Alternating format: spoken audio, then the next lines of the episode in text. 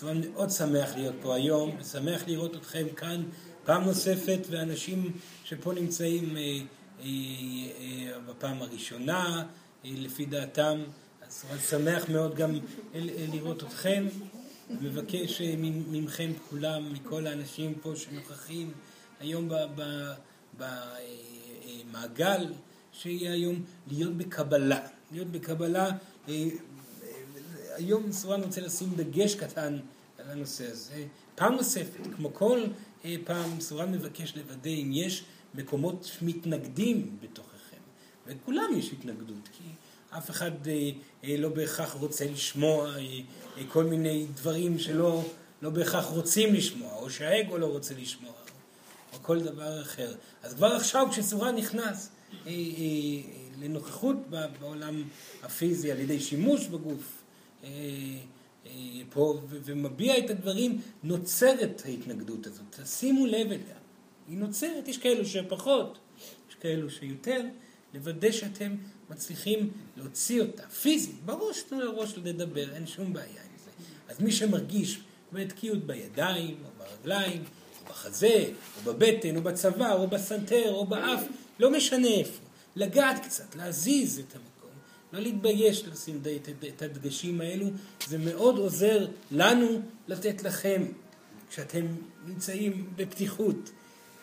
ואל תפחדו אה, אה, להישאר גם בפתיחות הזאת, כאשר אתם אה, יוצרים לעצמכם מרחב של קבלה גם בבית, או בעבודה שאתם רוצים להתאזן אנרגטית, או מול אה, אה, אירוע חשוב, או נוכחות של אדם שאתם רוצים לעשות מולו מהלך משמעותי, או לא לצאת מאיזון אה, מולו. תמיד טוב לעצור רגע אחד, לקרוא לנו, לא שאנחנו לא נמצאים, אבל אה, בכך שאתם קוראים לנו, אנחנו אה, יכולים להיות נוכחים הרבה יותר בקרבה אליכם. וגם אם מרגישים או לא מרגישים, לוודא שאתם נוגעים נגיעות קלות במקומות התקועים הללו שאתם חשים, וסורן מבטיח שעל ידי עשר שניות אפילו של מהלך שכזה, אתם תהיו הרבה יותר בשלים ומוכנים אה, לעשות את מה שאתם צריכים לעשות, וגם תרגישו את התמיכה האנרגטית שלנו, כי אנחנו תמיד רוצים אה, לתמוך בכם. ובכלל האינטראקציה שלנו בחייכם אה, שלכם, זה דבר ש, שיש משמעות מאוד גדולה באינטראקציה הזאת, וזאת אחת הסיבות העיקריות שסורה נמצא פה. לא רק בשביל להעביר את המידע, אלא גם להגשים את, ה, את השילוב האנרגטי הזה בין העולמות, אפשר לקרוא לזה. וכמובן שהשילוב הזה הוא, הוא, הוא משמעותי לכל המין האנושי. אך אם אתם תהיו הראשונים ותעבירו את זה גם לילדים שלכם, לחברים שלכם, רק בנוכחות שלכם, במילים שתיתנו מתוך האינטואיציה שלכם, מתוך הרכות והשמחת חיים שתגדל בתוככם, אז כך החיים הארציים ישתלבו עם החיים שמעבר. וזה באמת הרצון הגדול ביותר שלנו, כי אז נוכל לעזור לכם באמת. באמת ליצור ניסים. וכאן סורן גם רוצה להגיד, עלתה שאלה, אה, כנראה אצל רוב האנשים עולה השאלה הזאת, אה, יש הרבה תקווה לזהות את האלוהות באופן כללי על ידי אה, נוכחות של ניסים בחיים שלכם. הרבה אנשים רוצים את ההוכחה לכך שאנחנו קיימים, או בכלל של האם סורה נמצא פה או לא, כל, אה, או האם קיימות ישויות, האם יש חיים לאחר של המוות, האם אפשר לצפות לדברים יותר חזקים בעולם הפיזי, יותר משמעותיים, יותר אה, מאוזנים, יותר גדולים, ומדוע אלוהים לא עושה איזשהו נס שיתראה שבאמת אה, היא קיימת, או, או למה לא עושה עכשיו נס שיראה שהוא קיים. זה היה כל כך פשוט. אם הייתם עושים דבר שכזה, כולנו היינו מאמינים בכם. דבר ראשון, סורן חייב להגיד שזה כבר נוסה בעבר הרבה מאוד פעמים.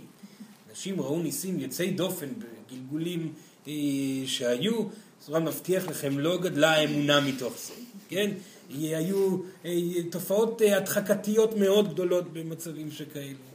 אלוהים התגלתה בכל תפארתה בהיסטוריה אפילו של העם שלכם מספר פעמים זה השאיר חותם כלשהו, אבל לא כמו שחושבים האנשים, זה אפילו יכל ליצור בעיות במצבים כאלו ואחרים, אנשים שלקחו על עצמם את האחריות, הסברים מדעיים שהתקיימו, האמת שנס בעצם קיים כל הזמן סביבכם, וזה פשוט נכון לומר שנס יש לו הוכחות מדעיות, ותמיד יהיה לו הוכחות מדעיות, ולא משנה אם סורן יופיע פה באמצע החדר בעננה של עשן ויעשה גלגול באוויר, תהיה לזה הוכחה מדעית, כי יש לזה הוכחה מדעית, אנחנו קיימים כמוכם, הרטט שלנו מהיר יותר, וככל שהזמן יעבור ויהיה לכם את החיישנים, רלוונטיים בשביל לזהות אותנו, אתם תזהו אותנו.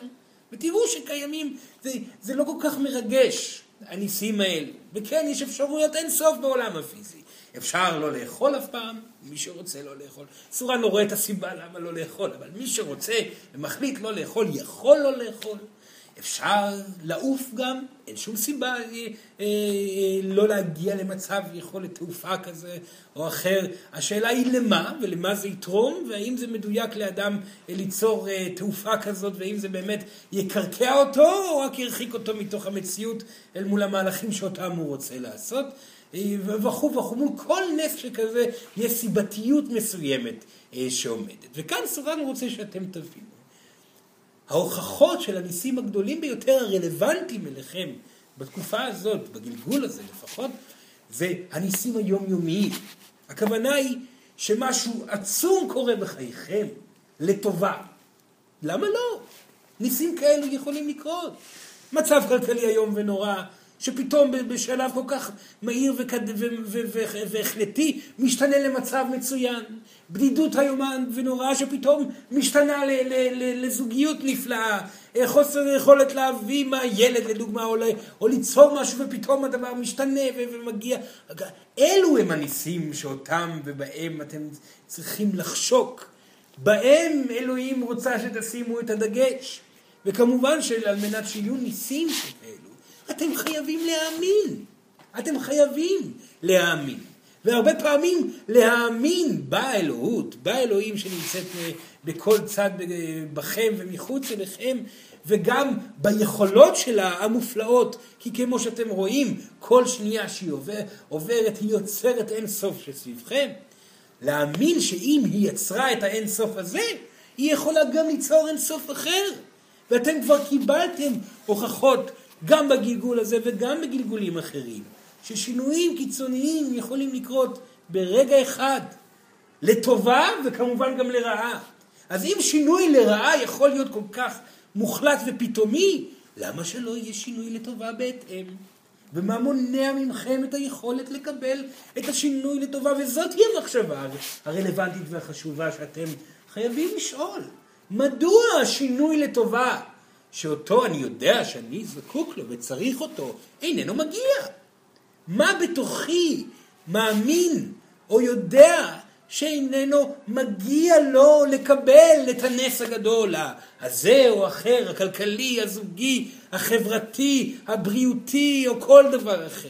מה יש בתוכי שאני כל כך לא מכבד בתוכי, שגורם לי להימנע ממגע עם הדבר הגדול הזה שאותו אני רוצה?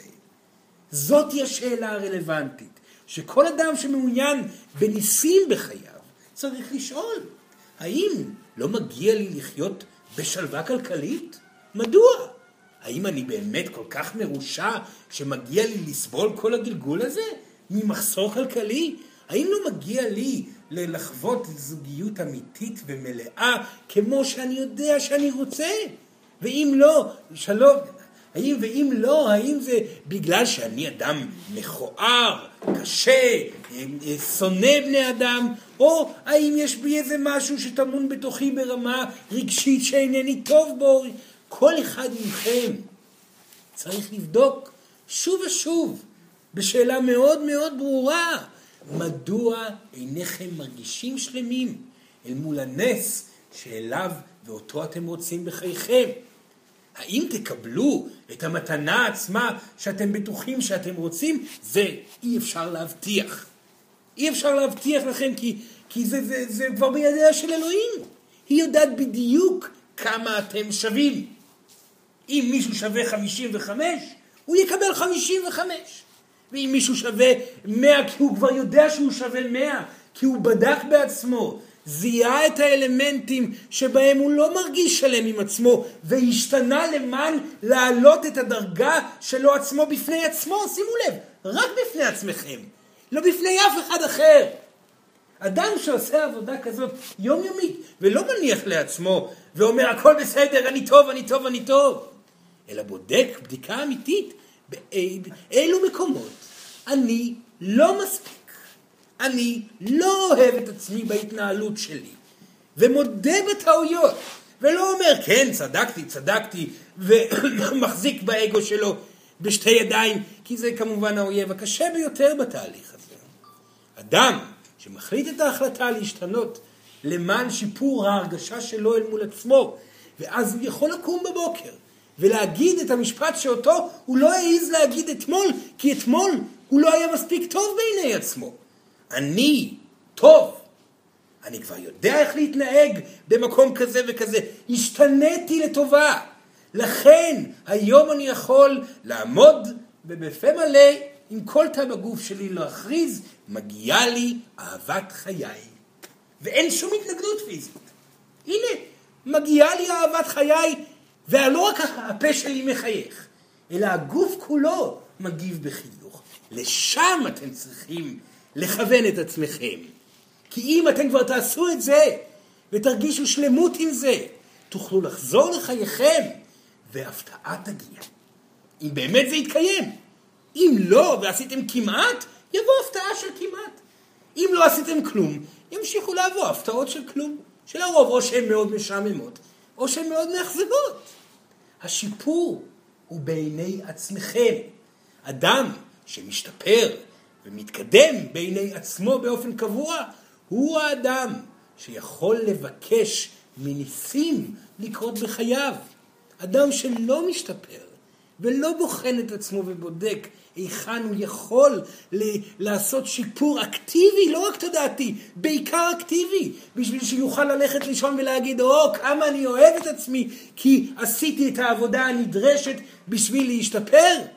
אדם שכזה, כרגיל, יקום בבוקר, או שלא יראה שינוי, או שבקרמה הכל כך מהירה שקיימת בתקופה הזאת בחיים שלכם, יחווה שוב ושוב סטירת לחי מצלצלת עד שהוא יבין את המקום שבו הוא צריך להשתפר.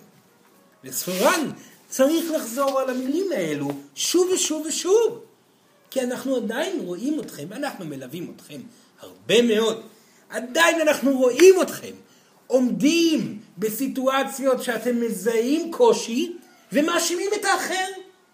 אם אתם סובלים במקום מסוים בחייכם, האשמה היא רק עליכם.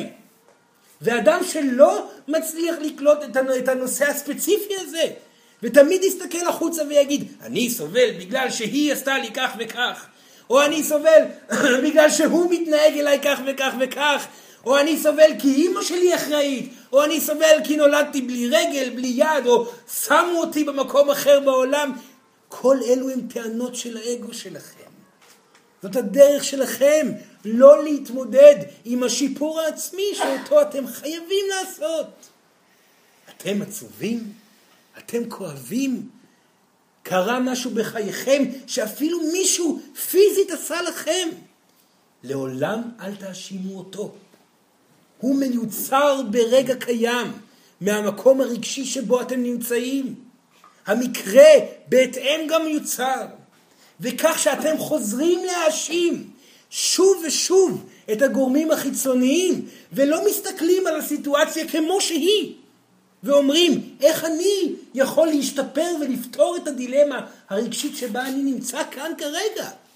כל עוד אתם לא עושים את זה, הכאב יחזור, וכאן סימן חייב להגיד לכל מי שנוכח פה ובאופן כללי בעולם הקרמה המופלאה והמהירה שקיימת, הכאב גם יגדל. ויגדל ויגדל ויגדל עד שבסופו של דבר אתם תבינו את הפשטות שביקום, את הפשטות שבדברים. הכל תלוי בכם. יש דילמה, תפתרו אותה בתוך עצמכם או בהתנהלות אל מול הדילמה. אף פעם לא להאשים את האחר, כי אם תאשימו את האחר, מהר מאוד היקום יראה לכם שאתם טועים. ואתם, יקרים שלי ושל כולנו, בחרתם להיוולד בתקופה אינטנסיבית במיוחד, שבה אין מקומות לטעויות. זאת אומרת, זה לא שאין מקומות לטעויות אה, חדשות, אין כמו טעות חדשה. אוי, טעיתי, נפלא! הודיתם בטעות. הגיע הזמן לעבוד על הטעות החדשה. זה מרגש לזהות טעות. כאדם שעובד על עצמו ומתפתח כמובן. טעיתי, נבהלתי, פחדתי, הגבתי לא נכון, הייתי בלתי מדויק, התעקשתי על דבר טיפשי במיוחד, עשיתי רע לאחר, אולי בלי כוונה, או עם כוונה, זה לא... ידיים, ידיים, ידיים, כן. או זה, זה לא משנה, טעיתי, אני מודה בטעות, עכשיו אני אשתפר. ומה שצריך לשמח אתכם בתוך עצמכם, שאם כן, יהיה שיפור. המציאות תתנהל בהתאם באופן מיידי. כי אם אתם תשתפרו אל מול האדם שבגלל הפחדים שלכם אתם טועים מולו שוב ושוב ושוב, למרות שאתם חושבים שהדבר הזה אולי יעשה רע לו, זה יעשה לו טוב. כי הוא יראה אתכם משתנים, מתפתחים ומתקדמים, ומיד הוא יבין שגם הוא צריך לעשות את אותו דבר בדיוק. ויותר מכך, החוויה של האיזון שאתם תרגישו לא מתוך האגו, או אני משתפר, אני איש גדול ורוחני. זה לא הכוונה כזאת. החוויה העדינה והנעימה שאתם תחושו בתוך עצמכם של פתרון מועקתי שאתם לא, סליחה, לא חוויתם מעודכם, אף פעם. הפתרון הקטן הזה שמגיע כאשר אתם מחליטים לשנות התנהלות מול אדם שבאופן קבוע אתם טועים מולו. הוא נראה לכם משני, אבל הוא לא משני. זאת פעם ראשונה בהיסטוריה הנשמתית שלכם שאתם פתרתם אותו. זה לא פעם עשיתי את זה לפני שבועיים ולפני גלגול, לא, מעולם לא עשיתם את השינוי הזה. כאשר אתם מתקנים את עצמכם מול סיטואציה בעייתית, שחזרה שוב ושוב על טעות בכל ההיסטוריה שלכם. אתם כועסים על אמא, כועסים על אמא. ככה כעסתם על אמא כל הגלגולים, זה לא חדש. אך אדם שהפסיק לצפות מאמא והחליט להביא אהבה וחמלה ללא ציפייה ממנה ופתר את הדילמה המועקתית, הוא לא פתר דילמה מועקתית אה, אה, בגלגול הזה ובגלגול הבא יהיה לו כאן עוד ניסיון נוסף. לא, ממש לא. אם פתרתם את זה עכשיו, נפטרתם מזה מפה והלאה. אתם מבינים כמה זה מרגש לחיות בעולם הפיזי? אתם קולטים עד כמה כל שנייה בעולם הפיזי יכולה להיות יעילה להתפתחות אישית? וכמה אתם מבזבזים את זמנכם בהאשמות על מישהו אחר? על אימא, על אבא, בן זוג, בת זוג, הבוס אלוהים או כל דבר אחר. אתם עושים עוד פעם את אותו דבר שעשיתם כבר גלגולים.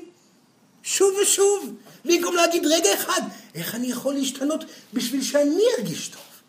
האם עליי לוותר על משהו? האם עליי לעשות פעולה מסוימת ולהתגבר על פחד בשביל שארגיש יותר טוב? האם עליי לתת נתינה עכשיו ולא לחסום חסימה? האם עליי לבוא וללחוש אהבה למרות שבא לי לברוח? האם עליי לבוא ולבכות בצד ולבוא פתוח במקרה הזה ולא שוב להתפרץ כמו שאני רגיל או רגילה לעשות כבר גלגולים שלמים? תהליך מופלא אתם בחרתם לחוות. רבים מכם בחרו את זה כבר עשרות אלפי פעמים ובזבזו גלגולים שלמים בעמידה במקום. מי שבחר להתגלגל בתקופה הזאת, או שהוא מתקדם ומבין שאין מקום לטעויות חוזרות. כי כל טעות חוזרת. היקום יגיב מיידית, ויש מקום לטעויות חדשות, לא קרה כלום, הגיע הזמן להשתנות. או שפשוט מאוד יחווה את הטעות שוב ושוב ושוב, והגלגול ייראה בהתאם. וגם זה לא כל כך נורא. זה סך הכל חיים, אז תבואו לעוד גלגול. לא קרה כלום. אל תיקחו את זה גם כן כל כך קשה. אם טעיתם עד עכשיו, תשתנו, הכל יתחלף. תמיד אפשר להתחיל להשתפר. תמיד. אלוהים היא מאוד צלחנית. אדם יכול לטעות 99% מחייו, ובאחוז האחרון ליצור שיפור, ומיד הקרמה תיפתח. האדם לא צריך לחוש אה, אה, קושי על עצמו כי הוא היה איום ונורא. האמת שגם היקום, אתם תגיבו לאדם שישתנה. אדם היה נורא ואיום 99% מהחיים, הוא פתאום בא אליכם פתוח, פקוח עיניים, מביע חום ואהבה. לא תאהבו אותו? כמובן שתאהבו אותו. ואם לא תאהבו אותו אתם, מיד תרגישו, או, oh, פה אני צריך לעבוד. כי הוא הבין, למרות שהוא היה איום ונורא כל הגלגול הזה, עכשיו הוא הבין, האם עליי אני עצמי להשתנות? וכך זה מגיע. המשחק האינסופי הזה, בין אנשים שלוקחים אחריות על עצמם, לבין האנשים שבאותו רגע לא לוקחים אחריות על עצמם. לכן, עברו את הימים הבאים, ומפה והלאה, בהתבוננות רגשית על עצמכם, ובדקו שוב ושוב ושוב איפה נמצא האלמנט המועקתי, באיזה תחום בחייכם אתם לא מרגישים איזון. תבדקו מהי הפעולה המאזנת, הפותרת של האגו שלכם, ושתפתור את הדילמה עצמה, ותבחרו בפעולות. הפסיקו להשתמש בראש שלכם לפתרונות. הפתרונות התודעתיים הם בתקופה הקרמטית המהירה הזאת לא שווים דבר. פתרונות תודעתיים של אני אוהב את עצמי, אני אוהב את עצמי, אני אוהב את עצמי, לא שווים. אם בעבר היה שווה משהו, היום כבר לא. אדם שאוהב את עצמו באמת, כי הוא אוהב איך שהוא מתייחס לילדיו, והוא אוהב איך שהוא עובד בעבודה, והוא אוהב איך שהוא נמצא בזוגיות, והוא אוהב איך שהוא מתייחס לגופו, והוא אוהב איך שהוא אוכל ומה שהוא אוכל, והוא אוהב איך שהוא מדבר אל אימא שלו, אל אבא שלו, איך שהוא מחבק את השמיים וצוחק, ואיך שהוא רוקד או מנגן, או כל תחום שמפריע לו, שאותו הוא לא עושה. אדם שפועל שוב ושוב בכיוון הזה, ניסים יקרו בחייו. ללא שליטתו. וכל מה שהוא יצטרך לעשות כאשר הנס הזה יגיע, זה להגיד, גם פה אני אבחר בפעולה שתשפר אותי. לכן, כאשר ניסים כבר מגיעים, לאחוז בהם בשתי ידיים, שני, שתי, שתי, שתי ידיים, ולהחליט החלטה להתמודד ולהשתפר גם מולם. סלחנות זה מאוד חשוב. אתם תרגישו מאושרים כשתיצרו סלחנות מתוככם. אתם תרגישו מאושרים שתיקחו אחריות על עצמכם. הפסיקו להאשים את הפריפריה. הכל מתחיל מפה, יוצא דרך העיניים שלכם, הפה, האוזניים, החושים כולם מוציאים את העולם החוצה ממכם. הוא לא קיים פה. האדם שמכעיס, האדם שטועה, זה הכל אתם. לכן התייחסו בצרכנות לעצמכם. החליטו החלטה, כשסורן אומר לעצמכם, הוא מתכוון לעצמכם פה בחוץ, שמיוצר סביבכם כמובן.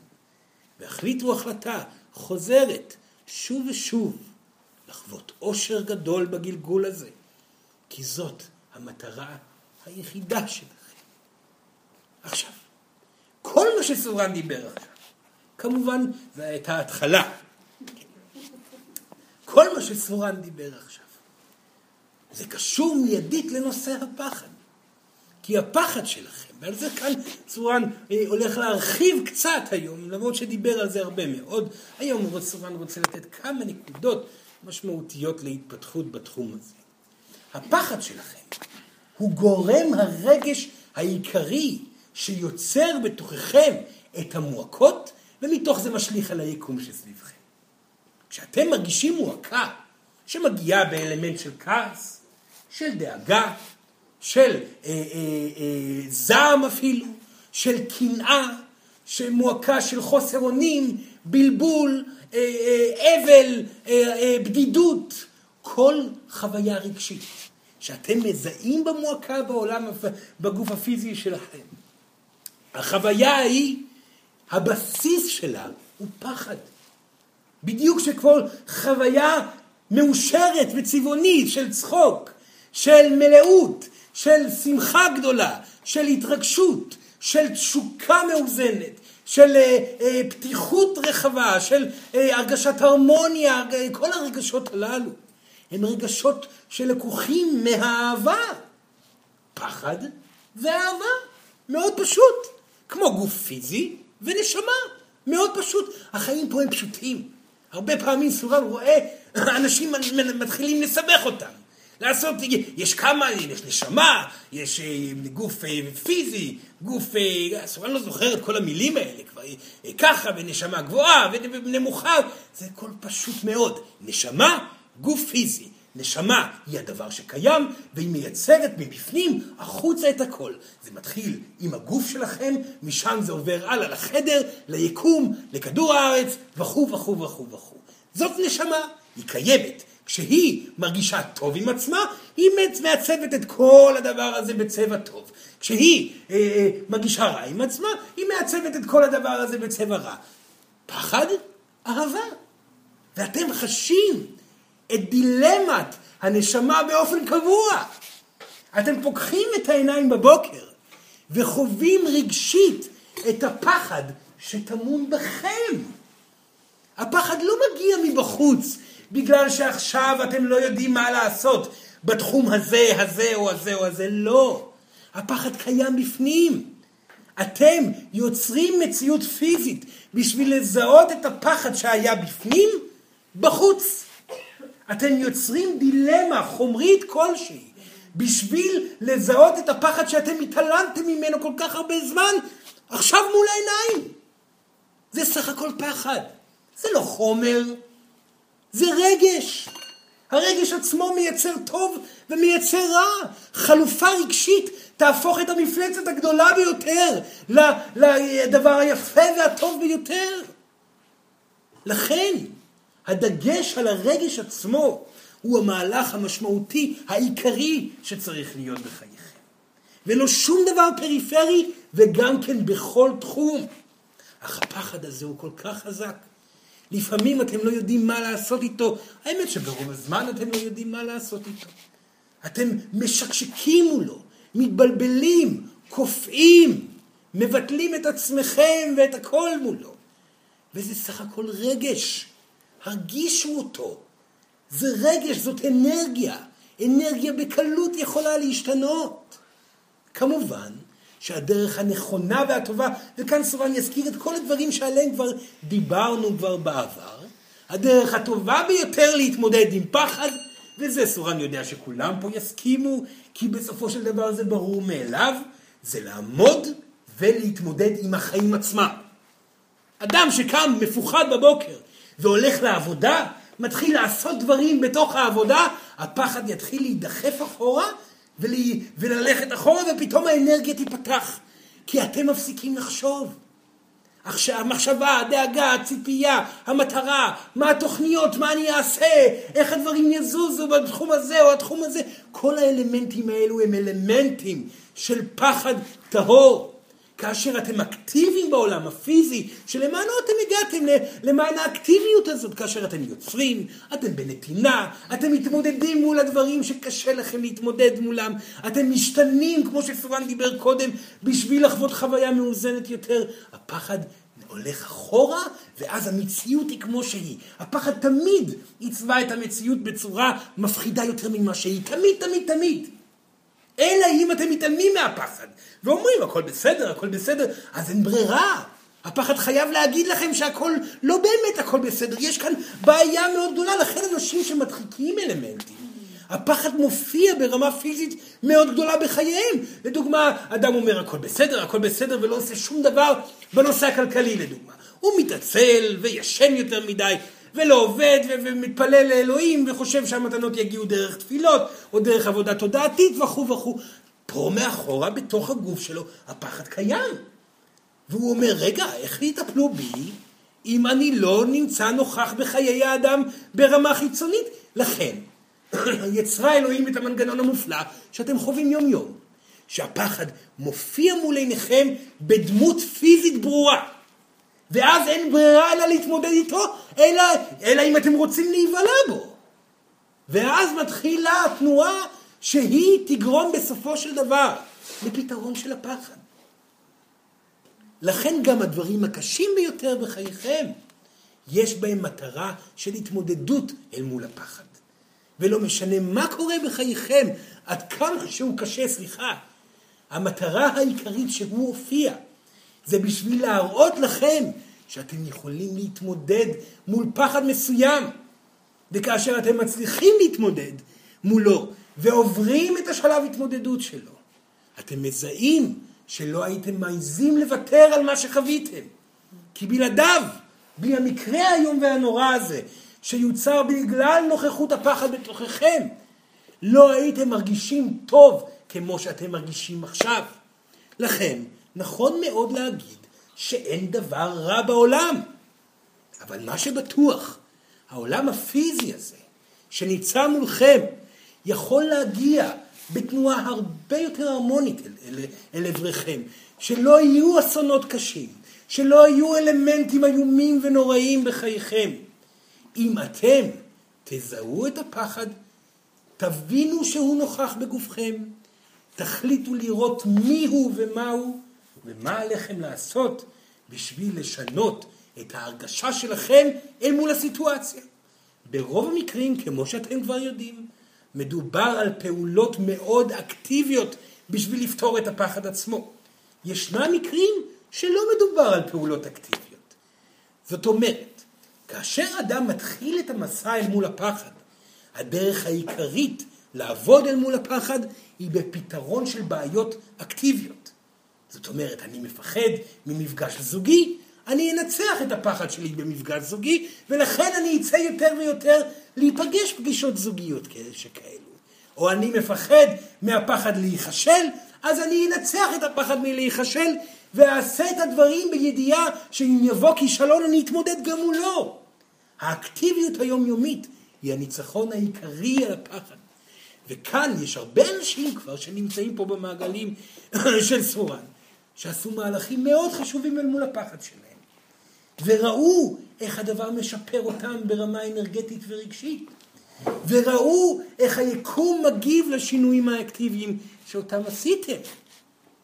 אבל מתישהו יגיע מחסום אנרגטי אל מול הפעולות האקטיביות האלה. וכאן סורן אה, החליט היום במפגש הזה להכין את אותם אנשים שנמצאים פה כבר במקום הזה, שבו הם כבר מבינים איך היקום זז, ויודעים שאל מול כל דבר הם יתמודדו, ויקחו אחריות עצמית, וישתנו וכו', וכל מה שסורן דיבר קודם בפתיחה וכו' וכו'. מגיע שלב שבו אתם תצטרכו לומר לעצמכם, אני כבר לא רוצה לפחד יותר. נמאס לי לפחד. הבנתי את הסיפור. רגש יוצר מציאות, פחד הוא ככה, הוא משתנה, העולם הפיזי משתנה לפי מצב רגשי. הבנתי, זה לא עולם אמיתי, הבנתי, הכל רגש, אבל אני עדיין מפחד. הפחדים מגיעים פה ושם, הם מציקים לי כמו זבובים קטנים, או כמו זבובים גדולים לפעמים. נמאס לי לפחד. התשובה באותם מקרים שכמובן זה יבוא רק אחרי עבודה מאוד ברורה, אקטיבית אל מול הפחד, בניצחונות אקטיביים אל מול הפחד. המקום הזה שבו מחליט האדם לשים בצד את כל אלמנט הפחד ולהגיד מעכשיו והלאה, אני לא שם עליו דגש גדול מדי. אני מזהה אותו, בוכה אותו אם צריך, אם אני מרגיש מועקה גדולה, אני מוצא את המקום לבטא אותו, כי זה חלק מאוד משמעותי, חוץ מהפעולות האקטיביות האלו, לזהות רגש ולתת לו להיות קיים בתוך גופכם כמה שהוא צריך, עד שכולו יצא החוצה, והרבה מאוד פעמים אחרי ביטוי הרגש עצמו, תרגישו כבר כוחות מאוד גדולים לבוא ולהתמודד אל מול המטלה שמולה אתם נמצאים, כמו שסורן אמר הרבה מאוד, מאוד פעמים, בעיקר נשים צריכות לעשות את זה כמה שיותר, לבכות כמה שיותר, לזהות את המועקה, לזהות את הפחד ובגאווה לשחרר החוצה את הפחד. בכאב גדול, בהבעה של, של עוצמתית מאוד אה, של כאב, לבד כמובן, עדיף תמיד לעשות את זה לבד וללמד את היכולת הזאת אה, בלבדות ולא מול הגבר, וגם גברים, לא מול אנשים, לדעת להקיא את הרגש בצורה מלאה החוצה, לאסוף אנרגיה ולחזור להתמודדות. זה מהלך מאוד מאוד משמעותי. ההבעה הרגשית היא פתרון עצום למועקה והתקיעות שאתם מרגישים. אז הרבה פעמים זה יהיה המהלך הראשון, ולאחר מכן החלטה שאת הפחד אתם שמים בצד. למה? ככה. כי נמאס לכם. אני עכשיו מתקיים, פועל, עושה, מתקדם ללא הפחד. יוצר, נותן, מרפא, מביע את עצמי ושם את הפחד בצד. כי אני יודע שהפחד הזה כרגע אין לו פתרון. וכשיגיע הפתרון, וככה הוא יגיע גם, בקשו את הפתרון, אמרו לעצמם, ליקום, אמרו לנו הישויות, אני מוכן לפתרון, הביאו לי את הפתרון. בינתיים, אני שם את הפחד בצד, ומתמסר לעשייה, לנתינה, לבכי אם הוא רוצה לצאת החוצה, אני מתמסר לחיים עצמם. האנרגיה שאתם תהיו בה, בהתנהלות הזאת אל מול הפחד הטוטלית, היא דרגה מתקדמת יותר בהתנהלות אל מול הפחד, כי היא כבר לא רואה את העולם הפיזי כגורם מרכזי. היא מזהה את אלמנט היצירה הרגשית כגורם מרכזי. מצב שכזה יכול להביא אפילו ניסים גדולים יותר. לכן סורן היה לו כל כך חשוב לפתוח בדברים הסטנדרטיים שעליהם הוא מדבר, ולסמן לאנשים הרלוונטיים. איפה הצד הבא אל מול הפחד? החיים הם סך הכל חיים. בחרו ביום יום, מרגע לרגע, לנצח את הפחד בדרך הרלוונטית אל אותו פחד. וכאן, היום, בפגישה הזאת, אנחנו מבקשים מכם לפתוח את לבכם, לדבר על הפחדים שמולם אתם מתמודדים, ואנחנו נשמח לענות תשובות מלאות, וסורן מבטיח, כל דבר שעולה בכם ורוצה לצאת החוצה, הוא רלוונטי לפחות לעוד מספר של ארבעה או חמישה אנשים פה בחדר. כולכם בני אדם, וכולכם באתם להתמודד אל מול אותם דברים. בבקשה, זה הזמן לשאלות, ויהיו אמיצים בשאלות. לא לפחד גם בזה. כן, לומר את השם. כן. בכעס או בפגיעות גם המקור שלה הוא פחד? כמובן. כל מקור של אנרגיה שחורה בצבע, למרות שאין דבר כזה, כל שחור הוא, הוא טוב כי הוא מקדם לבן וכו' וכו'. אבל כל אנרגיה שגורמת לכם לאחר ביטוי לחוש מועקה, מקורה היא בפחד. תמיד, תמיד, תמיד. לכן כעס הוא אף פעם לא רלוונטי. חשוב מאוד להגיד את זה, שהתפרצות של כעס למרות שהיא נראית לכם מאוד חשובה, כי אתם בטוחים שצריך לכעוס עכשיו על השמיים על אותו אדם. או האישה בטוחה שרק אם היא תכעס עכשיו הגבר יבין. או הגבר בטוח שהוא חייב להביע שרירים עוצמתיים של כעס, כי בדרך אחרת אי אפשר לעצור את הסיטואציה. התשובה היא תמיד, בסופו של דבר, פחד הוא זה שניהל את ההתפוצצות הגדולה, ובהתאם הקרמה תבוא אליכם. לכן, אם יש צורך להתפוצצות, הביעו אותה לבד. צורן אמר את זה הרבה פעמים. עיצמו את העיניים לס... למאית השנייה, ודמיינו את עצמכם מתפוצצים על האדם הזה. שורפים את הבית, חוטבים את העצים, משליכים את הכל לבור עמוק ושורפים גם שם. לא משנה מה, אתם יכולים להרוג את כל מי שאתם רוצים בדמיון. לא קורה שום דבר, הפסיקו להיות כל כך הם, הם מפוחדים. הדמיון שלכם, תודה לאלה, לא יוצר מציאות. אתם יכולים לדמיין את כל הדברים שאתם רוצים, סורן מבטיח לכם, זה לא יזיז יותר מדי דברים. ואתם יכולים לדמיין גם את הדברים הקשים ביותר, תודה לאלה זה לא יזיז שום דבר. לכן אין שום בעיה עם להביע מצוקה בעזרת הדמיון ולכעוס כעס גדול, אין שום רע בזה, אתם בני אדם, אתם כועסים, וטעו אותו החוצה, ומול ההתנהלות עצמה, השתמשו במילים שאותם אתם רוצים להגיד, ללא אנרגיית הכעס. אז תראו איך זה עובד. אז תראו איך האדם לא מתנגד ומביע שרירים בעצמו, אלא מבין את הנושא בצורה מדויקת מאוד ומכבד אתכם הרבה יותר, כי אתם פשוט מכבדים את עצמכם. בסדר? נפלא, שאלה נפלאה. עוד שאלות. כן, כן, כן, לא, אני רוצה שתדייק קצת את הנושא של לשים את הפחד בצד. כן. פחד חזק. כן, כן. כן, כן, בסדר גמור. דבר ראשון, פחד זה רגש. תרגישו אותו. הוא נמצא, הוא, הוא לא בהכרח קיים פה בעולם הפיזי, הוא נמצא בתוככם. אתם יכולים לבחור מה לעשות איתו.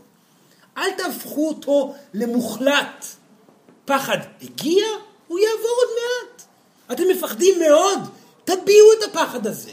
תנו לו, אני סובל מדבר עכשיו בעיקר על נשים, אבל גם על גברים. תנו לפחד להתבטא. הוא רוצה לצאת החוצה, אל העולם הפיזי.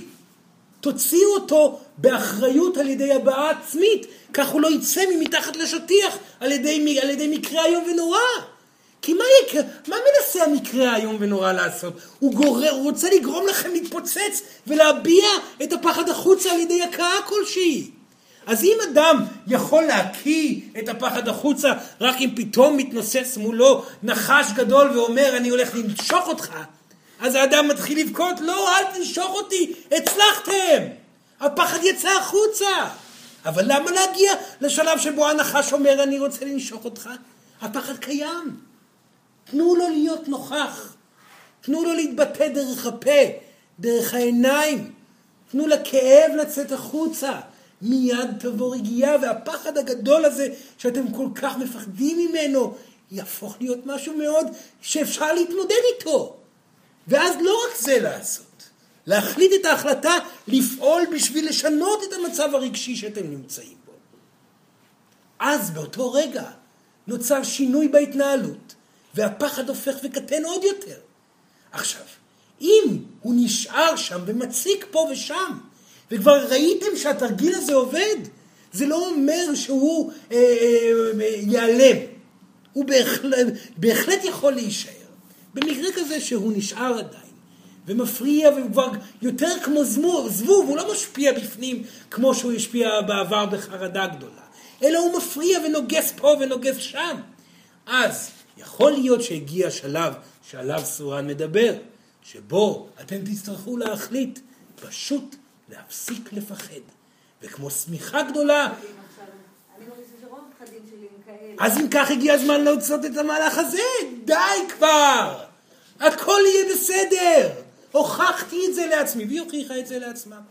אני אזרוק את השמיכה הזאת פעם, פעמיים, שלוש פעמים ביום, להמשיך בנתינה, כשארצה אבכה, אך אמשיך בעשייה, אמשיך להיות אימא טובה, אמשיך לקבל אהבה בחיי, אמשיך ואמשיך ואמשיך, ואת השמיכה הזאת, שוב ושוב, הוציא.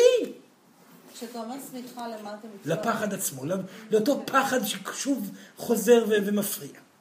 זה סורן מדבר. אז זו נקודה שהפחד הוא כבר לא אה, אה, נמצא בתוככם וחי בתוככם, אלא יש לו כבר אלמנט יותר אנרגטי. בסדר? זה סורן אמר שמיכה בעיקר אם ל- אתה זוכר את השמיכה הזאת, או השמיכות, כן, כן, 37 כן. שנה, אני, סליחה, אני נכנסת אולי למסוים. דברים ברורים. כן, כן, לשאול. השם בבקשה. שרית. כן. אם אתה סוחב 37 שנה, כמה שמיכות, אבל מה זה שמיכות? כל אחת פוך מלא מלא. אז זה כבר לא שמיכה, זה באמת כבר מתגשם. זה כן. פוכים רציניים. כן, כן, כן. יש לי, יש לי אורה, אני רוקדת עם שלושה פחדים, אני יודעת היום לשים כן, ולזהות אותם. נפלא, נפלא, נפלא. בשלב הזה הגעתי. נפלא. להגיע למקום הזה של לשחרר אותם, זה נראה לי כזה... כאן סורן חוזר פעם נוספת. זאת הבעיה.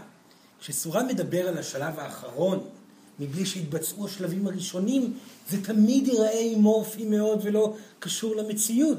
וכאן סורן חוזר עוד פעם, גם למי שמגיע לשלב האחרון של להטיל את השמיכה החוצה, הוא עדיין חייב להיות בשלבים הראשונים כל פעם מחדש. אז סורן חוזר ואומר, אם מתקיים פחד שנמצא בתוככם 37 שנים, זה אומר שהוא נמצא בתוככם עשרת אלפים גלגולים. הוא תמיד היה בתוככם, הוא לא חדש, הוא תמיד היה, והגיע הזמן להשתמש בגלגול הפיזי בשביל לפתור אותו. לדוגמה, אם אדם מפחד פחד איום ונורא מלהיפגע, מפחד, מפחד, אוי ואבוי, אני אפגע, אני לא יודע איך להתמודד עם הפגיעות הזאת. הפגיעות, הרגש של התחייה, הרגש של הבדידות, כל כך גדול, כל כך מאיים עליי וכו' וכו'. אדם שכזה... אתה חשפת עכשיו שניים כבר. בסדר. אדם כזה, בשביל זה סורן פה, נכון? אדם כזה יהיה חייב להחליט לנצח את הפחד עצמו. איך האדם הזה ינצח את הפחד עצמו? יראה שהוא יכול להתמודד איתו. מה הכוונה? אז אם הפחד הזה מתקיים בכך שהאדם נפגע שוב ושוב ושוב מנוכחות מסוימת, או נוכחות גברית, או וכו', אז אותו אדם צריך ללמוד להיפגע מספיק בשביל שהוא יוכיח לעצמו שהוא יכול להתמודד מול זה. בשביל זה החיים קיימים. אתם מפחדים מלהיפגע, לא נפגעתם מספיק. רק אם תיפגעו עוד מספר פעמים, ותראו לעצמכם שאתם יודעים להתמודד אל מול הרגע שאתם כל כך מפחדים ממנו. תוכלו להגיד, או, oh, אני יכול להתמודד עם זה, איזה כיף לי. אני יכול עכשיו להתאהב, ללכת ולצאת לבלות, להתקרב כמה שאני רוצה בתוך הזוגיות הקיימת. וזה גברים מאוד רלוונטיים, וגם נשים, אותו דבר. הפחד מהפגיעות הוא מאוד, הוא אחד מהפחדים הרלוונטיים ביותר בהתקדמות בעולם הפיזי. למה אתם לא משתמשים בזה? יש כל כך הרבה אנשים שמפחדים מלהיפגע. קדימה, הגיע הזמן לפגוע אחד בשני. הגיע הזמן להיפגע. זה, הפגיעות, זה לא יבוא מתוך רצון, זה יבוא לבד. אתם אנשים שמפחדים מלהיפגע. לכן תפגעו באחרים, ובשביל זה זה קיים, בגלל זה שמו את כולכם פה ביחד. תעברו את החוויה אחד עם השני. כל אחד יגיע לשלב מסוים שבו הפחד ייפטר. וכאן סורן אומר לכם שוב, הוא ייפטר אחת ולתמיד. כשאתם תנצחו את הפחד מהפגיעות, את הפחד מהכישלון, את הפחד מאובדן, את הפחד ממחסור כלכלי, את הפחד מלהביע חום ואהבה, וכו' וכו' וכו' וכו', מיניות, נשיות, כל דבר אחר. זה לא יחזור יותר אף פעם. זה יהיה אחת ולתמיד, ויהיה לכם את הכלי להתמודד מולו מעכשיו לכל הגלגולים בהמשך. האם הוא יופיע פעם נוספת בשביל לראות האם הצלחתם להתמודד עד הסוף עם הכלי, עם הכלי החדש הזה? כן, הוא יופיע. ואתם תעשו אותו דבר שעשיתם בפעם הראשונה. ואז השריר יתחזק ויתחזק ויתחזק, עד שבסופו של דבר הפחד שכל ילדים בטוחים שהוא הפחד הכי גדול בעולם, ואי אפשר להתמודד איתו. תגלו שהוא פחד מאוד פשוט להתמודדות. אבל אל תחשבו שמהלך כזה יקרה אם אתם לא תשחקו את המשחק הרלוונטי. בעולם הפיזי. כי מי שעובר את הזמן בעולם הפיזי ללא התמודדות אל מול הפחדים, יחזור לפה לגלגול נוסף, דומה מאוד לגלגול שבו אתם נמצאים, בשביל פעם נוספת לעשות את אותו עניין, עד שהפחד הזה ייפתר. וכאן סורן חייב לחזור ולומר, אף אחד מאיתנו הישויות לא יהיה אחראי למהלך שכזה, וגם לא אלוהים בעצמה. זה אתם ששוב ושוב עושים את זה. וסורן רואה את זה כל יום בעבודתו כישות. מגיעים הביתה, איזה כיף זה סך הכל היה חיים. יוצאים לריקוד, מתראים עם אנשים אהובים, רואים יקומים, כל זה קורה פחות או יותר חלקיק שנייה יקומית, ואז אומרים, רגע, אבל לא פתרתי את הפחד הזה, והפחד הזה, והפחד הזה, והגיע הזמן לחזור לגלגול נוסף. וכך זה ממשיך עוד פעם ועוד פעם. ושוב אתם מבזבזים עוד גלגול. ושוב ושוב, די. עכשיו זה הזמן. אין לכם מה להמתין. העולם הפיזי נמצא פה. תלמדו לנצח את הפחד, תזהו אותו, זיהיתם אותו. כל העבודה העיקרית, אה, התודעתית כבר נעשתה. עכשיו פיזי, ידיים, רגליים, נשיקה, התקרבות, חיבוק, עשייה, יצירה, התמודדות. כל התמודדות תעזור לתהליך. ובכל פעם שתהליך ייפתר, ותיקון רגשי ונשמתי יקרה. התרחבות אנרגטית תהיה, תודעה תגדל, אור חזק יותר יעבור דרככם, ריפוי יגיע לאחרים דרככם. תהפכו להיות שליחי האלה. וזה הדבר הגדול ביותר שאפשר לעשות. אבל כמובן רק אחרי שיש ילדים, משפחה וכו'. בסדר. מצוין, שאלות נפלאות. רגע אחד, יש שם כאן יש שאלה למישהו. כן, בבקשה. השם הוא יאיר. כן, אני כרגע לא בדיוק אה, מזהה את הקשר לנושא של הפחד. כן. זו שאלה ש... מן הסתם נמצא גם את הקשר. כן, כן. יודעים שאדם מורכב אה, מארבעה יסודות, אוויר, מים, אה, אדמה ואש. כן. אני תוהה איך ניתן לחזק את הצד מסוים אצלי, איזה, איזה צד? זה מאוד נכון. הצד של ה- של האדמה. כן, הייתי מאוד רוצה לחזק את הצד הזה. כן, כן, זו שאלה נפלאה. אני תוהה האם וכיצד זה זה ניתן. האם וכיצד? מצוין. דבר ראשון, זה מאוד נכון. אתם צריכים ובאתם הנה בשביל לחזק צדדים מסוימים, ואפשר לתאר אותם מאוד יפה באדמה, אוויר, מים ואש. זה מאוד נכון. אדמה, משמעותה היא ההתקרקעות וההתמודדות אל מול הדברים היומיומיים. לרוב במקרים שאתם נמצאים פה זה בירוקרטיה, זה עבודה יומיומית בעשייה במסגרות מסוימות. זאת ההצלחה לאח... שלכם להכיל את כל הבלגן העולמי הזה ולקחת אותו ברוגע, כן? זה אדמה. אש, לרוב מדובר על התלהבות, על מיניות, על התרגשות. זה דבר שאנשים מפחדים, ישנם סוג מסוים של אנשים, אה, גם גברים וגם נשים שמפחדים להביע את ההתלהבות הזאת. האוויר כמובן מדובר על אינטואיציה, חיבור לג- לגבוה, ומים הבעה רגשית. בסדר? זה, זה בגדול כלל הדברים הרלוונטיים. וכל אדם מגיע עם האלמנט אה, העיקרי שבו הוא צריך להתמודד. יש פה בחדר, באופן טבעי, כמות יפה של אנשים שהבעיה שלהם היא עם האדמה. לא סתם באתם הנה, אתם קשורים לאוויר ויודעים טוב והגעתם לצרון בגלל הקשר שלכם אל החיים שנמצאים אחרי המוות, כן? וכאן אתם נמצאים בדילמה שהיא דילמה באמת לגבי האדמה, איך אפשר לחיות בעולם כל כך מוזר. העולם הזה הוא הזוי וזה נכון. יש בו אלמנטים מאוד מבלבלים. אפשר לשים שם קריסטל או לסגור את הכיסאות. סליחה. בכל מקרה, אמ, הדרך העיקרית להתקרקע לעבר האדמה היא לבחור להתמודד אל מול הפחדים שבה. העסקיים, בעבודה, להיות אדם מדויק יותר אל מול האנשים ולעבוד על כך, להחליט החלטה להיות מלך הבירוקרטיה ולעבוד על כך. לא סתם להיות הכי טוב בנושא הבירוקרטיה, לא כמעט. לדעת לפתור כל דילמה בירוקרטית ועוד לתת עצות לאחרים בתחום. אה, אה, להחליט החלטה לבוא ול- ולעשות את כל המוטל ברמה עסקית עד הסוף.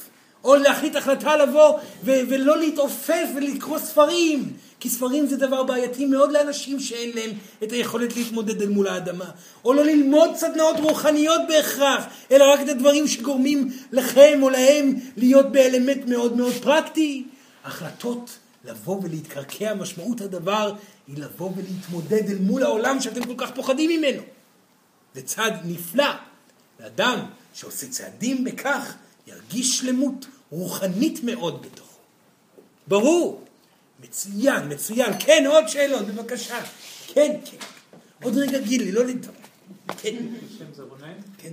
מה קורה במקרה שפחד מסוים שהוא לא רציונלי משתק? כן, זאת אומרת, נגיד פחד מכישלון, כן. שבוא נגיד בגלגול הזה לא קרה אף כישלון משמעותי, וכישלונות שקרו לא עשו שום דבר או שהצלחתי בזה, אבל יש דברים מסוימים ש... כאילו הפחד כל כך חזק, גדול והוא משתק. שאלה נפלאה. דבר ראשון, כאשר מדובר על פחד גלגולי שכזה, שבכל פעם שאתם עומדים אל מולו, לא מצליחים לעשות דבר, יש אה, שני, אפשר, שני אפשרויות, שתי. שתי אפשרויות שנמצאות בסיטואציה. או שיש צורך להבעה של הרגש הגלגולי הזה החוצה בצורה כמה שיותר טוטאלית, או שיש כאן צורך בהתמודדות אקטיבית למרות הפחד. זה כבר תלוי באדם עצמו, במה הוא עשה.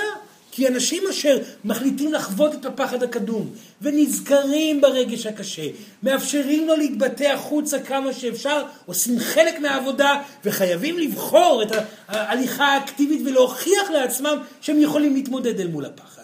אלו שרק פועלים אקטיבית אקטיבית, אבל פועלים מתוך אומץ רגשי אינסופי, חייבים להתקדם לעבר הרגש עצמו. לכן אדם שנתקל בבעיה כזאת, עליו לבדוק איפה הוא כבר עשה פעולה, ואיפה כדאי לו לפתוח פעולה חדשה. בסדר? מצוין. תודה גילי, כן, עכשיו מתי. אה, עניינים של drive. מה זה drive? drive, אה, הנעה לפעולה. יש כל העניין עם, ה... עם היצירתיות שלי. כן. אני מרגיש שזה בשבילי גם מפתח בשביל למצוא זוגיות. כן. ואני מרגיש שאין לי זוגיות בגלל שהיצירתיות שלי חסומה ברמה מסוימת. כן, כן. אה, עכשיו, אני לא מרגיש פחד בעניין היצירתיות, אני מרגיש שלפעמים אין לי drive.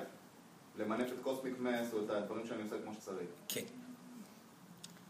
ורציתי לשאול אם אה, היעדר drive זה פחד. דבר ראשון, אה, כי אני לא מרגיש את הפחד. כן, כן, כן, מצוין. כן. אדישות. זה לא אדישות. בסדר. בסדר, הבין את השאלה, הכל בסדר.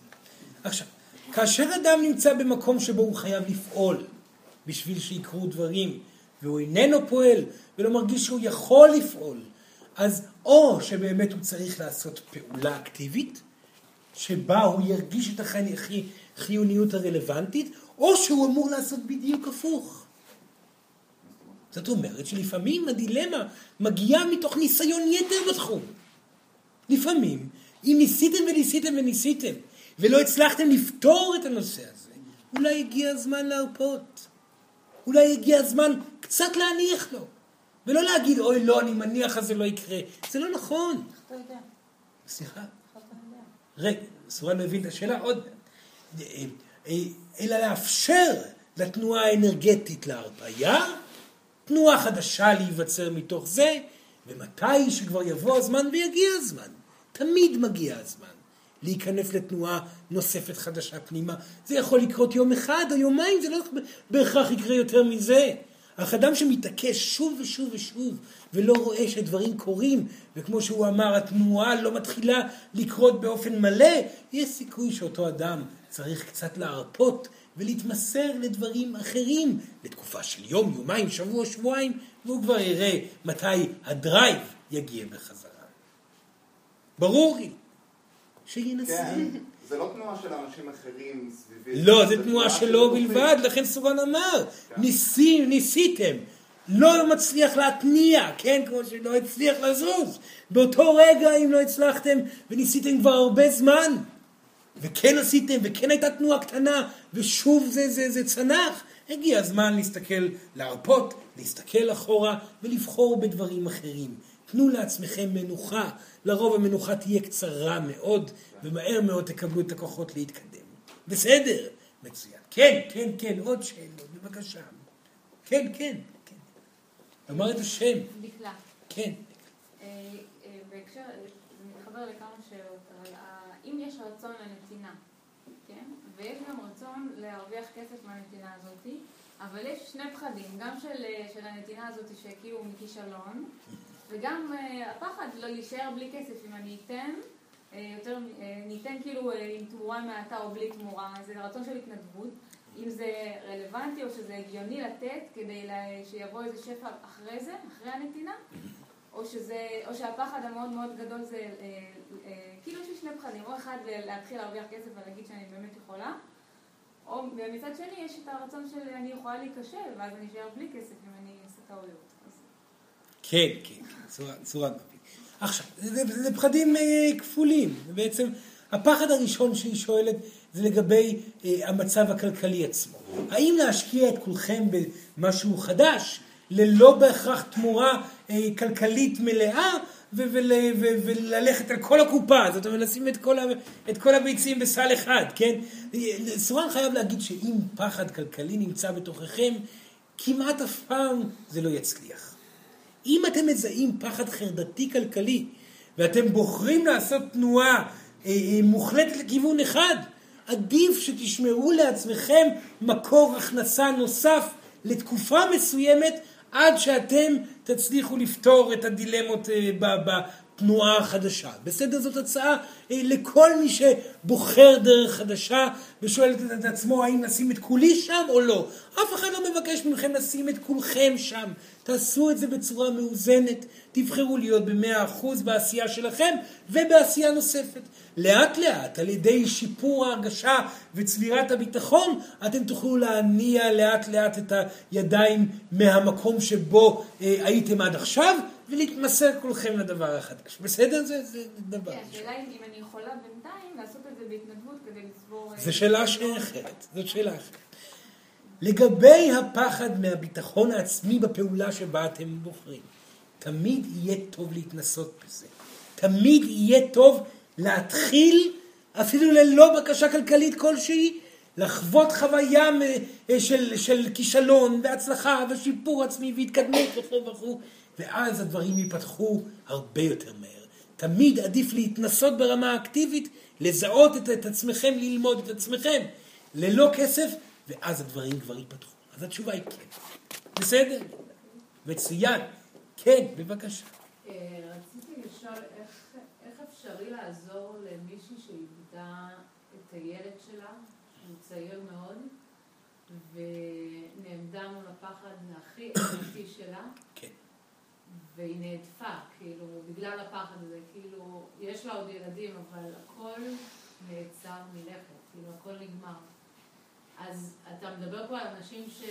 שאתה יודע, שמתמודדים מול הפחד שלהם, ברור לי שזה הפחד של האובדן הזה, אבל כאילו אנחנו שמתמודדים עם דברים ורואים תוצאות, כאילו אם יש תוצאה לדבר כזה, של אובדן, שהוא באמת הכי... האם יש תוצאה לדבר כזה? לא יודעת, האם אפשר לחיות באמת... כמובן שאפשר לחיות. אתם בטוחים שאבל הפרידה הפיזית הוא דבר שאי אפשר להתמודד איתו? כמובן שאפשר להתמודד איתו.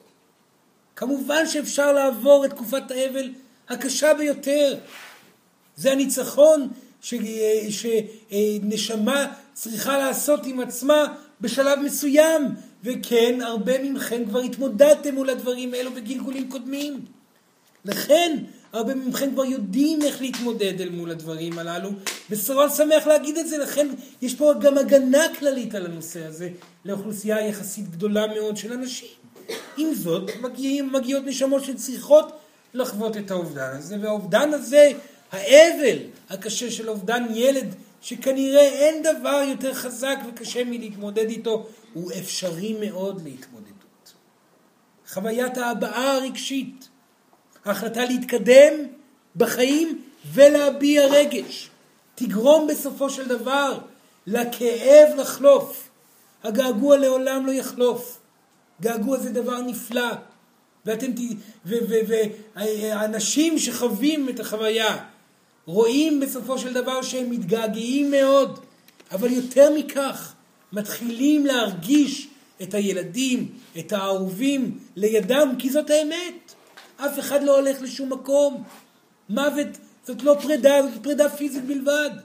כאשר נותנים לפיזיות להביע החוצה את הרגש, כאשר בוחרים להמשיך את החיים למען עצמכם, למען האנשים האהובים שקיימים. האבל מסתיים, מתחיל געגוע מאוד ממלא, חוויה של הרגשת נוכחות וידיעה פנימית שכן, יש חיים לאחר המוות, וכן, אפשר להתקדם בחיים הללו הקיימים כרגע, ואחר כך תפגשו את כולם. דבר כזה אתם יכולים להבין אולי, אך ישנם אנשים שנמצאים בתוך התהליך שלא בהכרח יכולים או ירשו לעצמם להבין, ולהם, לרוע המזל, למרות שזו דרך שלהם, אי אפשר לעזור. בסדר ילדה?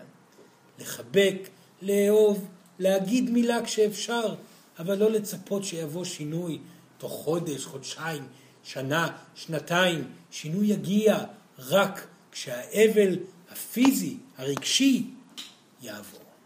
בסדר? מצוין. כן. אמ, מה היה לגבי פחד מ- ממציאות אה, שאי אפשר לשנות? כמו להזדקן, כמו כל מיני דברים שהם חלק ממציאות שאין פעולות שאפשר לעשות. מהו הפחד מזקנה? יש? למשל. מה מפחיד כל כך בלהיות סו- סורן כאיש זקן? מה כל כך נורא בסורן כאיש זקן? הוא לא, הוא, הוא לא נעים, הוא מריח לא טוב. מה, מה הדברים שמפריעים פה בזקנה? סורן חייב להבין מה כל כך מפריע לכם בזקנה. לא כי זה מעליב את סורן יותר מדי. עדיין, מה מפריע בזקנה? יש את החלק הפיזי, שמה? שנראים פחות טוב. ויש איזשהו, אה, זה הופך להיות פחות אה, אה, משמעותי. אה, לא יודעת, משהו אה, במפגש שלי עם אנשים זקנים, כי אני ככה, או מז- מזדקנים, אפילו ההורים. כן, כן. יואו, זה, מחכה לי, זה, שם כן, זה מחכה. כן. ואין אין פעולה אקטיבית אה, ממשית שאפשר לעשות מול הפחד הזה, מול התהליך הטבעי. בסדר, בסדר גמור. פחד של זקנה, לדוגמה, זה פחד שבאמת אין יותר מדי מה לעשות בשביל אה, למנוע אותו, זה נכון מאוד. הזקנה תגיע אם תרצו בכך או לא, בדיוק כמו שהמוות יגיע, ובעצם הדרך היחידה לחוות השלמה עם הפחד הזה, זה בעצם להתחיל להשלים עם הזקנה עצמה. זאת אומרת לה, להגיד לעצמכם, מה כל כך רע בזקנה, אז אני לא אהיה, שזה הכל שטויות.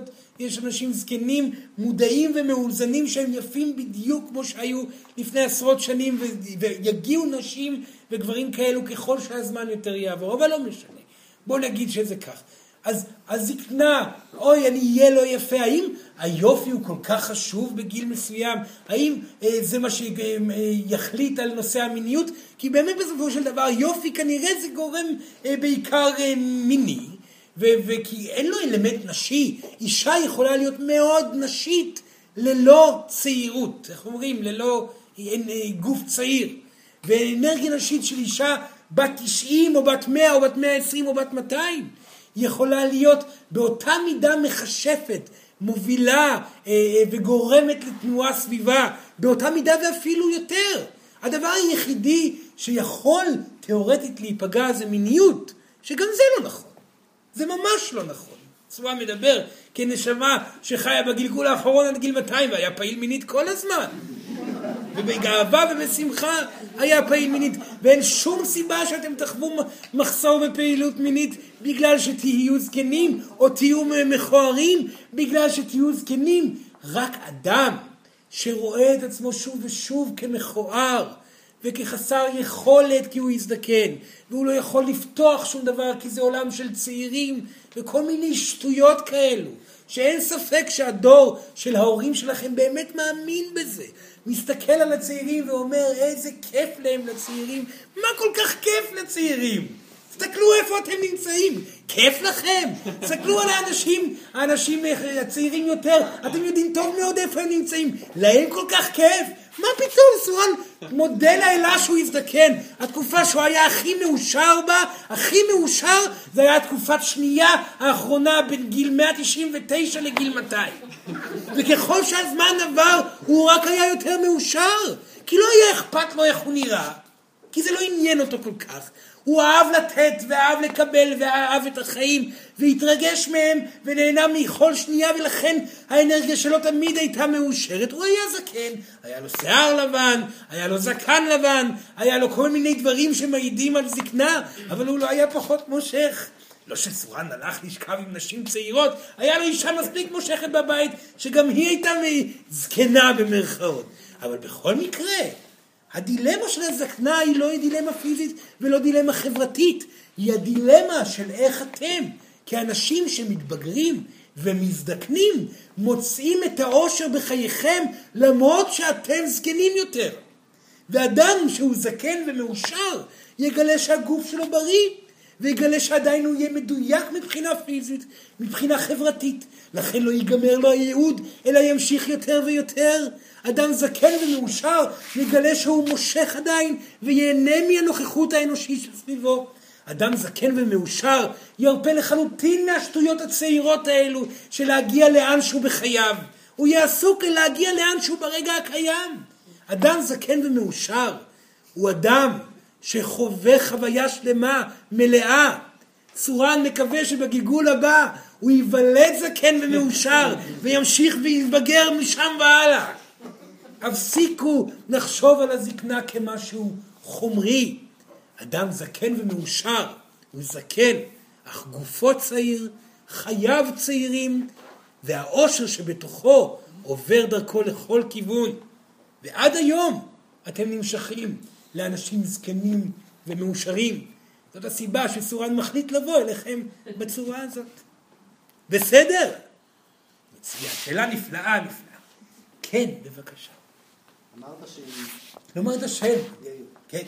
אמרת שאם מפחדים ממשהו, זה אומר שלא נפלנו מספיק באותו הקשר, ושאנחנו נמשיך ליפול כדי ללמוד להתמודד עם אותו משהו. כן. אם הבנתי נכון. אה, איך יודעים שנפלת מספיק? כשאתה לא נופל יותר, שאתה מתחיל לעלות. בגלל שאתם כבר יודעים איך להתמודד אל מול כל נפילה בנושא. כאשר אתם רואים את האפשרות ליפול בתחום, אתם אומרים, זה מפחיד עדיין, אבל אני יודע להתמודד עם זה. ידיעה.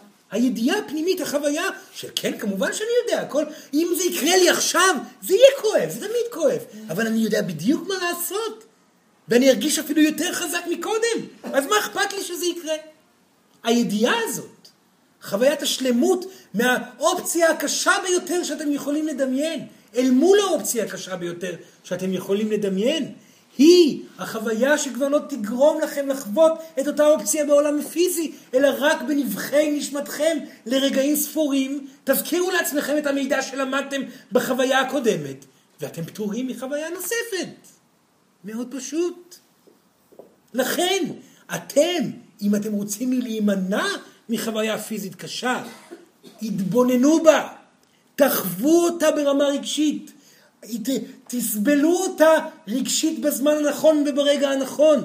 עשו עבודה עם עצמכם בשביל לראות את המקרה הקשה ביותר שיכול להיות, ואיך אתם תתמודדו איתו ותהיו מאושרים לחלוטין איתו גם כן. באותו רגע שתרגישו את הפחד לא כל כך מפחיד כבר, ניצחתם את הפחד ברמה כזאת שהוא לא יצטרך לעלות ברמה פיזית אל מול עיניכם. ברור? נפלא. אל תדאגו כל כך, תעשו את המהלכים האלה, תתנסו בהם, צורה מבטיח לכם שהם עובדים. כן. אמ, מה ש- מה שאני חושבת עליו זה על הפחד שלי שיש בי לפגוע. כן. אז גם זה מעניין אותי אם זה בנובע, לא חשבתי על זה קודם, מפחד להיפגע בעצם. אמ, וזה פח, הפחד לפגוע עם הרצון לרצות, זה, אני עכשיו ממקדת את זה, זה מאוד מביא לי לבלבול. רוב הזמן אני מנסה להיות די מדויקת, וכשאני צריכה להגיע לאיזושהי החלטה, ברגע שנכנס הפחד לפגוע והרצון לרצות, אני מתבלבלת. כן. אמ, דבר ראשון זה תהליך נפלא. סורן מאוד מכבד אנשים שנמצאים במקום שכזה, שבו הם מתמודדים עם נתינת היתר שלהם. זאת אומרת שהם כבר זיהו בתוכם את העודף נתינה שקיים מתוך הפחד כמובן מלחוות לא, להיות לא אהובים. וזאת הסיבה העיקרית. אדם שכזה, המציאות תכריח אותו לאט לאט לוותר על כמותיות נתינתית. אתם לא אמורים להגיד, רגע, לתת או לא לתת, תנו למציאות עצמה. הגבר שלכם יגיד, אני לא מוכן יותר שתיתנו כל כך הרבה. המציאות עצמה תגיד, "אה, את עייפה פיזית, את לא יכולה להמשיך את הנתינה הזאת וכו' וכו'. המציאות עצמה תגיד את הדברים. כאשר היא תגיד אותם, תזכרו את האמת. אתם נותנים נתינת יתר מתוך פחד לא, להיות לא נאהבים, ואז אמרו לעצמכם את התשובה, מצידי אני לא אהיה נאהב, לא אהיה נאהב לעולם על אף אחד. אני רוצה להיות אוהב ורוצה להיות מאושר או מאושרת. מתוך זה אני מחליט את ההחלטה לתת כמה שנעים לי. לתת, כן, אבל בצורה שנעים לי, בכמות שנעים לי, ולהרגיש שלמות ואושר. בסדר, ילדה? מצוין. שאלות אחרונות. כן, בבקשה. או שאין שאלות. בסדר גמור. לשאול כן, כן. אה, מה סורן חושב על הפחד אה, מהורות, ספציפית אצל נשים, על פחד מאימהות, מהיריון? או, זו שאלה נפלאה, אפשר לפתוח עליה נושא שלם. אז אני אנסה למקד את הנושא. פחד מהורות. היא נתנה מספר פחדים מאוד גדולים, כן? אז אני אנסה לענות על כולם. פחד מהורות בעיקר זה פחד מאובדן זמן לעצמכם. זמן לעצמכם זה בזבוז זמן. אז כאן סורן אומר לכל מי שמפחד להיות הורה כי הוא יאבד זמן לעצמו, טוב שיאבד את הזמן לעצמו, כי רוב הזמן הזה מוקדש למחשבות, לשאלות מה יקרה בעתיד, לתהיות לאן אני צריך או צריכה להגיע וכו' וכו' וכו'. זמן לעצמכם זה חד וחלק בזבוז זמן. הזמן שאתם מקדישים לילדים שלכם, אתם מקדישים אותו בהרפאיה מהאגו שלכם, בהתמסרות להווה, והילדים שלכם, המודעים של היום, לא יניחו לכם לרגע אחד לבזבז את הזמן לעצמכם, ויקדישו את כל הזמן שלהם להוכיח לעצמכם שאתם מבזבזים את הזמן אה, לעצמכם. בסדר? ולהקשיב להם. הילדים הם שליחי האלה בהתפתחות הרוחנית שיש לנשים וגברים בהורות. בסדר? זה דבר ראשון. לגבי פחד מהיריון. אה, סליחה, פחד מ... אמרה פחד מלידה. הריון ולידה. אפשר להבין למה הפחד הזה אה, הוא מפחיד נשים, בעיקר בגלל האפשרויות הפיזיות שטמונות שם בפנים. זה מאוד קשה לסורן לשמוע את הדברים האלו, שנשים עדיין חושבות בתוכן שהיריון זה גורם שיכול לפגוע בגוף הנשי שלהם, ולא מבינות שלא משנה איזה חוויה נשית, הריונית או פגיעותית עברה אישה, אישה יכולה להיוולד מחדש מיד. זאת אומנות מאוד משמעותית. ההיריון עצמה, עצמו הוא מהלך של ויתור על פחדים לאורך כל הדרך, ניקיון עצום של פחדים גלגוליים שקורים, וגם בסופו של דבר ההבנה שאתן יכולות לחזור אל עצמכן ואפילו להיות יפות יותר וטובות יותר. אתן לא נפגעות מהיריון, אתן רק זוכות בהיריון, ואישה שמבינה את זה רק תהפוך ותהיה יפה יותר ונשית יותר ככל שהזמן יעבור. התהליך הוא תהליך לא פשוט של הרפייה מהרצונות הילדותיים ובחירה להיות בידי האלה ולתת לה להוביל את ההיריון ואת הלידה. כאשר הלידה, בלי ספק, זה הגורם המפחיד ביותר, כי שם אישה צריכה להטיל את האחריות על האלה לחלוטין. ככל שאישה מניחה את עצמה לאחריות האלה, שתשמור עליה. ככל שאישה מחליטה לנוע עם גלי ההיריון ולא מנסה לשלוט, אה, סליחה, הלידה, ולא מנסה לשלוט בלידה, כך היא תזכה יותר ויותר בלידה זורמת, נכונה, מדויקת ולא טראומטית ברמה פיזית או רגשית. סורן יכול להגיד עוד דבר אחד בנושא, שהסיבה העיקרית שנשים חוות חוויה של פגיעות בלידה זה בגלל הקונוטציה של הפגיעות הפיזית שהן חוו בגלגול הזה או בגלגולים אחרים מגברים. לכן בלידה יש אלמנט של ריפוי גדול מאוד. בסדר? מצוין. כן, אבל זו שאלה אחרונה. כן, צריך, כן. רציתי להסתדר אה, עם זה בעצמי, אבל אני רואה שזה לא מרפה ממני. סורן אמר שכל האחריות היא עלינו. כביכול על שאין אה, רוע שבא מגורם אחר או מנשמה אחרת. כן. קשה לי להבין את זה, אני אפילו כאילו קצת כנראה מתנגדת באיזשהו מקום. כן. כמו שסורן אמר, המציאות שנמצאת סביבכם בבסיס שלה יושבת על הרגש עצמו שלכם. רוע קיים, כי רוע נמצא בתוככם. רוע קיים רחוק יותר ממכם, כי הרוע נמצא בתוככם בצורה קטנה יותר ממכם. כאשר רוע קיים קרוב, זה משהו שאתם צריכים להתמודד מולו בצורה מאוד קרובה. אז רוע חמור וקשה שנמצא במרחק, אתם לא בהכרח צריכים להתמודד ולהתעסק איתו. אך אם אדם פוגע בכם באופן קבוע, אתם לא אמורים להאשים אותו בכך שהוא פוגע בכם. אתם אמורים למצוא את הדרך להיות בלתי פגיעים מולו. שהרוע כבר לא ישפיע עליכם. וכאשר אתם כבר לא פגיעים מולו ולא מבקשים ממנו השתנות, כי רוע זה לא רוע, זה סך הכל פגיעות, זה אדם מפוחד שמגיב בפחדים ולכן עושה טעויות. ואתם חומלים לו מצד אחד, מצד שני מוצאים את הדרך שלכם לא להתרגש יותר מדי, לבטא את הרגשות לבד ולהיות בלתי פגיעים ואפילו נתינתיים אה, אליו. באותו רגע אתם כבר לא מושפעים מהרוע, ואז הרוע שבתוככם יצר את המציאות הזאת, הופך להיות אור גם כן, ומפנה את הנושא הזה מחייכם באופן ממש מיידי. או שהאדם ייעלם מחייכם, או שהוא ישתנה בתוך חייכם. בסדר, ילדה? מצוין. סורן מבקש מכולם להתיישב זקופים במקום. לעצום עיניים ולנשום שלוש שאיפות עמוקות. שאיפה ראשונה, נשיפה, שאיפה שנייה, נשיפה. שלישית, נשיפה. נפלא. סורן מבקש מכם, אל תפחדו כל כך מהפחד. זה סך הכל פחד. תנו לו להשתחרר, להיות נוכח, להתבטא. תפעלו דרכו לעבר הפעולות הרלוונטיות שאותן אתם צריכים לעשות. ואם הפחד חוזר, אל תבהלו.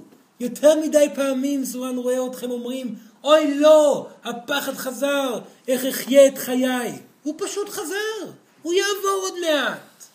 פחד מגיע, פחד הולך, חוויה מצוקתית באה, עוד מעט היא תעבור. כעסתם? לא נורא, זה יעבור, זה רגש. רגשות חולפים בעצמם, ואם הם לא חולפים בעצמם, תמיד יש מה לעשות, להביע, ליצור, להתקדם, לבכות אם צריך, והתנועה שאליה אתם בוחרים ללכת כבר תקרה. ואדם שיבחר להתמודד ולהתקדם, אנחנו, הישויות, נוכל לעזור לו סוף סוף. ואלוהים בעצמה תעניק לו את המתנות הגדולות ביותר. סורן מודה לכם מאוד, בהצלחה בדרך. תודה רבה.